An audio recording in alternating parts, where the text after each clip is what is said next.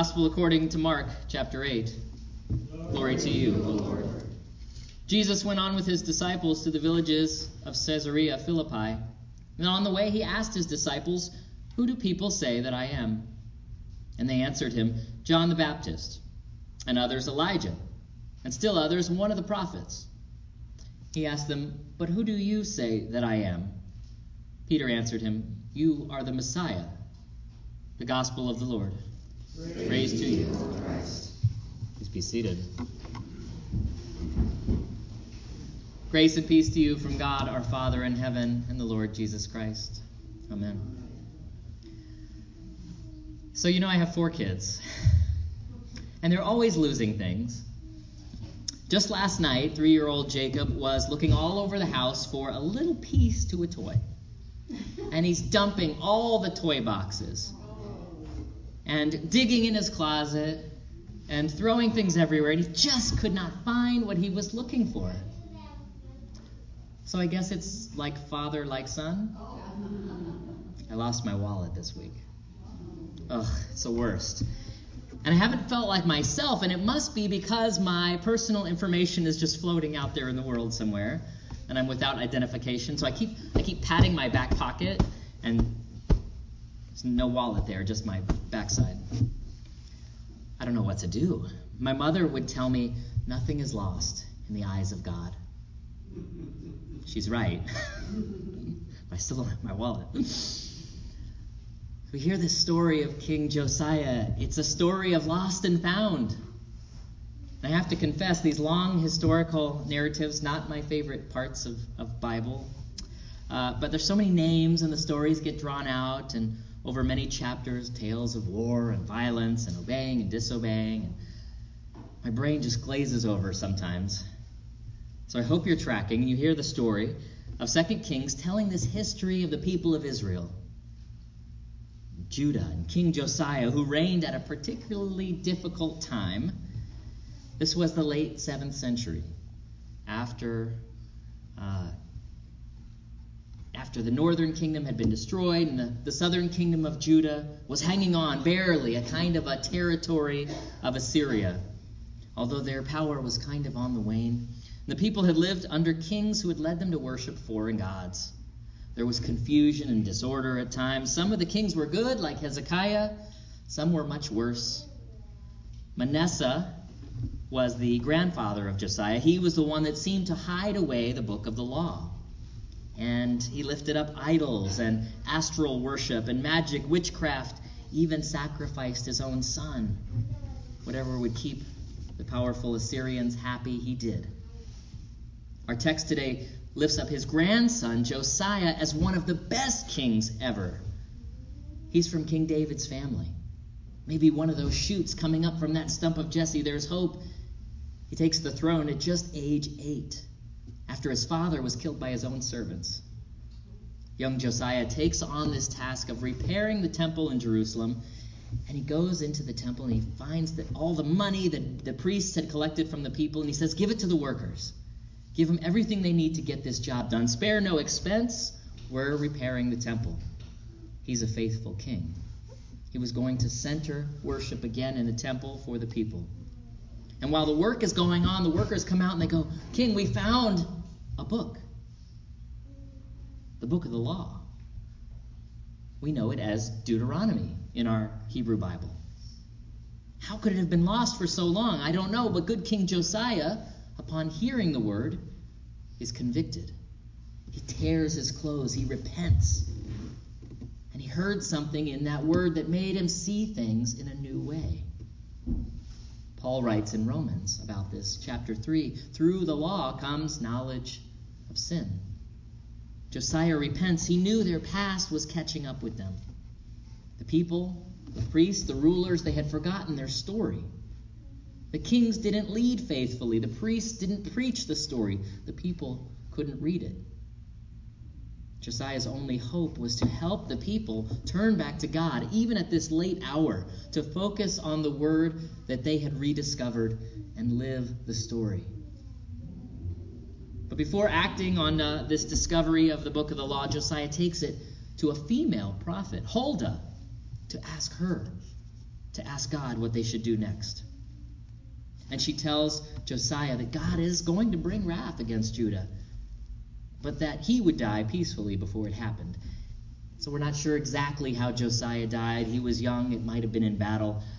But what is known that in the decades to follow, Babylon would come. And the rulers and the elites at first, and then the people after that would be taken into exile. The temple would be destroyed.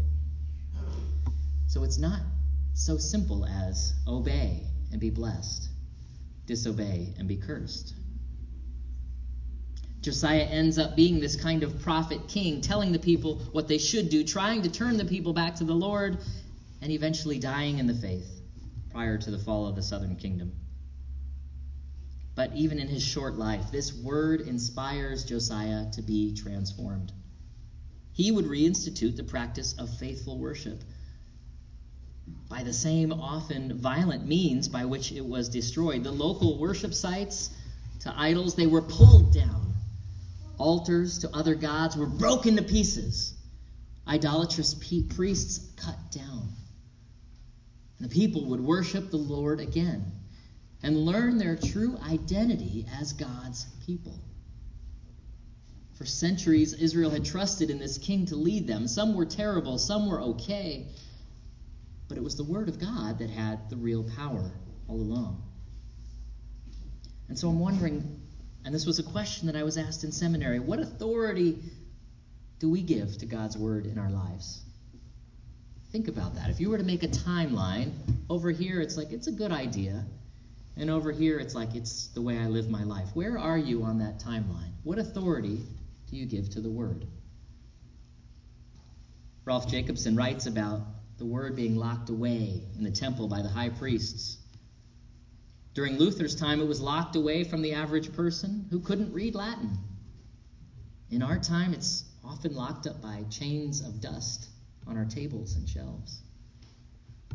How do we stay connected to our story in Scripture? Well, we have to engage it. We have to read it. We have to hear it in worship.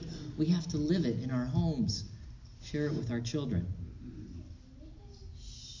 One of the latest uh, online trends, if you've seen it this week, is posting a photo of yourself from 10 years ago, 2009, next to a current picture, 2019. Have you seen that? I guess nostalgia is high as we get ready to uh, enter a new decade. 10 years ago, I was getting ready to enter seminary.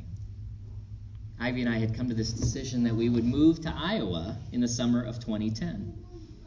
It was exciting, it was scary too. We were nervous, but faithful, trusting it was the word that was calling us to ministry. 49 years ago, the church witnessed the ordination of Elizabeth Platz, the first woman to be ordained by a Lutheran church body in North America, the LCA. I can't imagine the struggles she would have faced, but I know that she must have been certain that this word, this same word, was calling her. And it was the help of many others, too, that led her to that place. The word transforms us, speaks to us, calls our hearts, changes us. So here we are on Christ the King Sunday, the last day of the church year, the day we remember it is the living Word of God that we encounter here in worship. It's a word that might be confusing at times, it might be difficult, it might be boring, it might be hard to follow. But when we hear it, it changes us, it, it reforms us to live as God's people to exalt Jesus, the incarnate and living Word of God, as the highest power in our lives, in our world. To put anything, anything above that is to fall into the same sin as those who would lock that Word up, hide it away. Not just for ordained pastors and deacons. No matter the work we do, to live the story means that we get to see our lives through the lens of God's story and find our identity in the love and grace of God.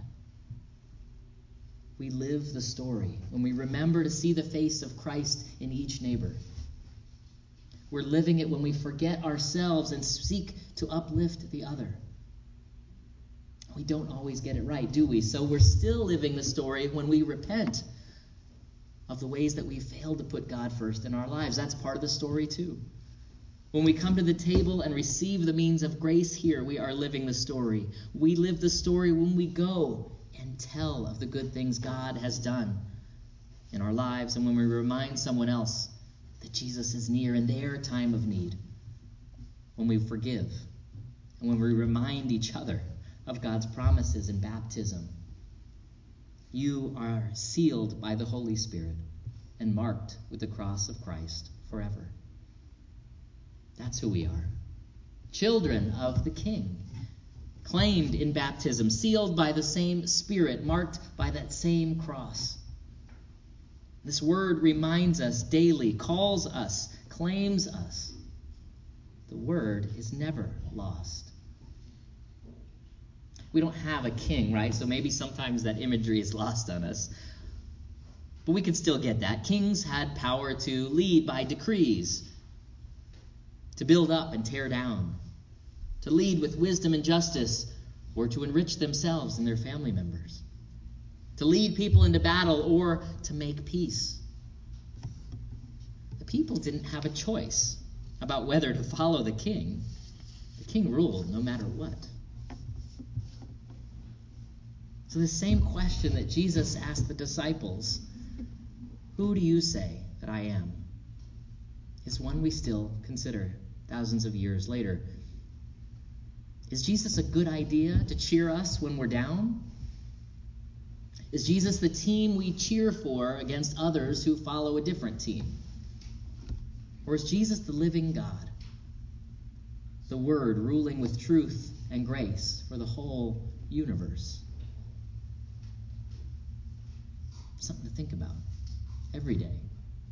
It's true that Christ is not like those other kings. He didn't ride triumphantly into battle to turn away the evildoers. He forgave them from the cross and died for the sake of the world. He didn't bury his enemies and conquer cities, but was laid in a tomb. He didn't overthrow the empire from the back of a donkey, but rose from the grave in glory and ascended to heaven. Doesn't send soldiers to conquer, but sends us, the Holy Spirit, to live in our hearts and to lead us in the way of humble service for our neighbors. The risen Christ rules in our hearts when we live this story of faith. It's the one passed down to us from parents and grandparents, teachers and pastors and friends and neighbors, and it might seem hidden to us at times but it is never lost. Christ is never far from us. The word is never lost to us. It is always near in times of trial. And this king doesn't seek power or wealth, but peace and joy, reconciliation, renewal, reformation. This word is powerful and is always still transforming us, making us ready for the coming of the kingdom in our lives.